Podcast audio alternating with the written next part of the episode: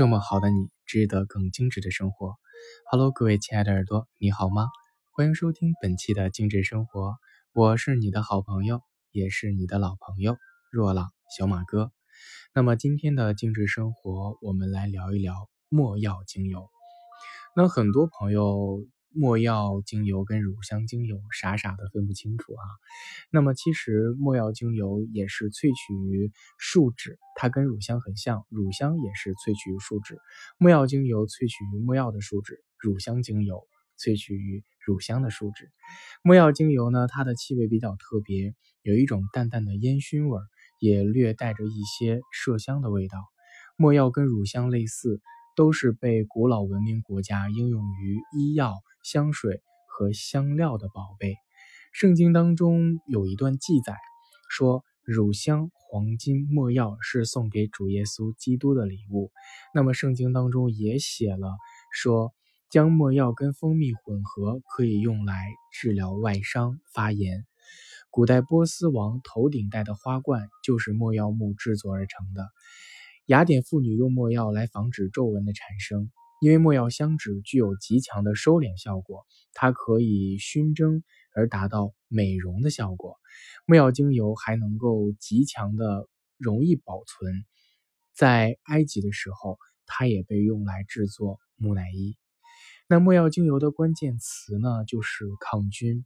墨药精油的抗菌属于非常温和的那种，特别老年人长期不愈合的褥疮啊。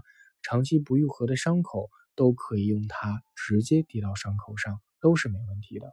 刚刚我们提到了木药精油也是树脂类的精油，那沙漠中的枯干的枯木上，比如说乳香。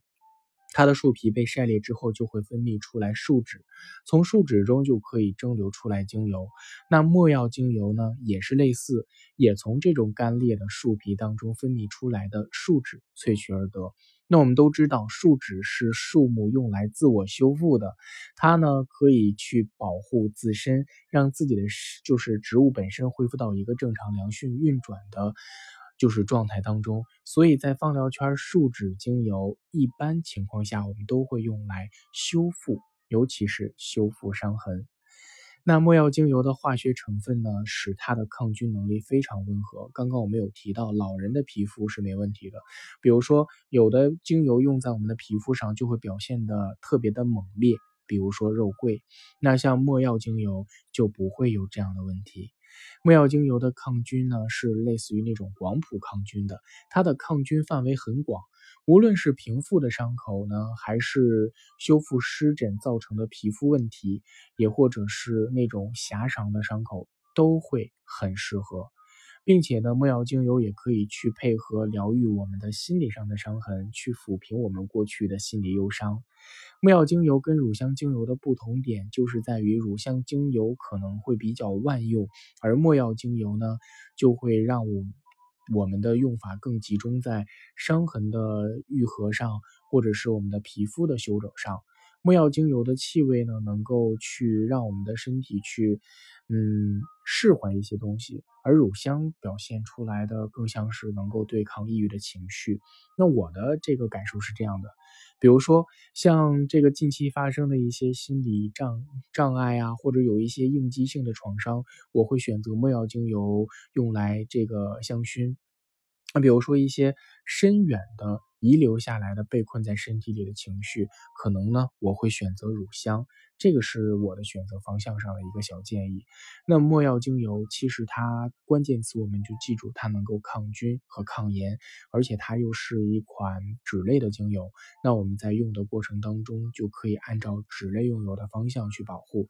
那么，并且墨药精油也有生殖养护观的这样的一个美誉，就是因为它的抗菌和消炎能力。除了能抑制皮肤的炎症，促进伤口愈合之外，它还能够对于一些疱疹啊，还有一些生殖器的炎症，有着很好的疗愈作用。好了，以上就是本期的精致生活的全部内容啦。还是那句话，精油来自于自然，服务于人类，但是呢，它不等同于药品，但是它可以让我们的生活变得更好啊。呃，我们千万不要把精油当钥匙。但是它的确会让我们的生活变得很美好。以上就是这期的内容啦。如果你有什么想聊的，或者是想问的问题，都可以在节目下方评论给我，或者是私信给我，只要我看见，我就一定会回的。我是小马哥，我们下期精致生活不见不散喽。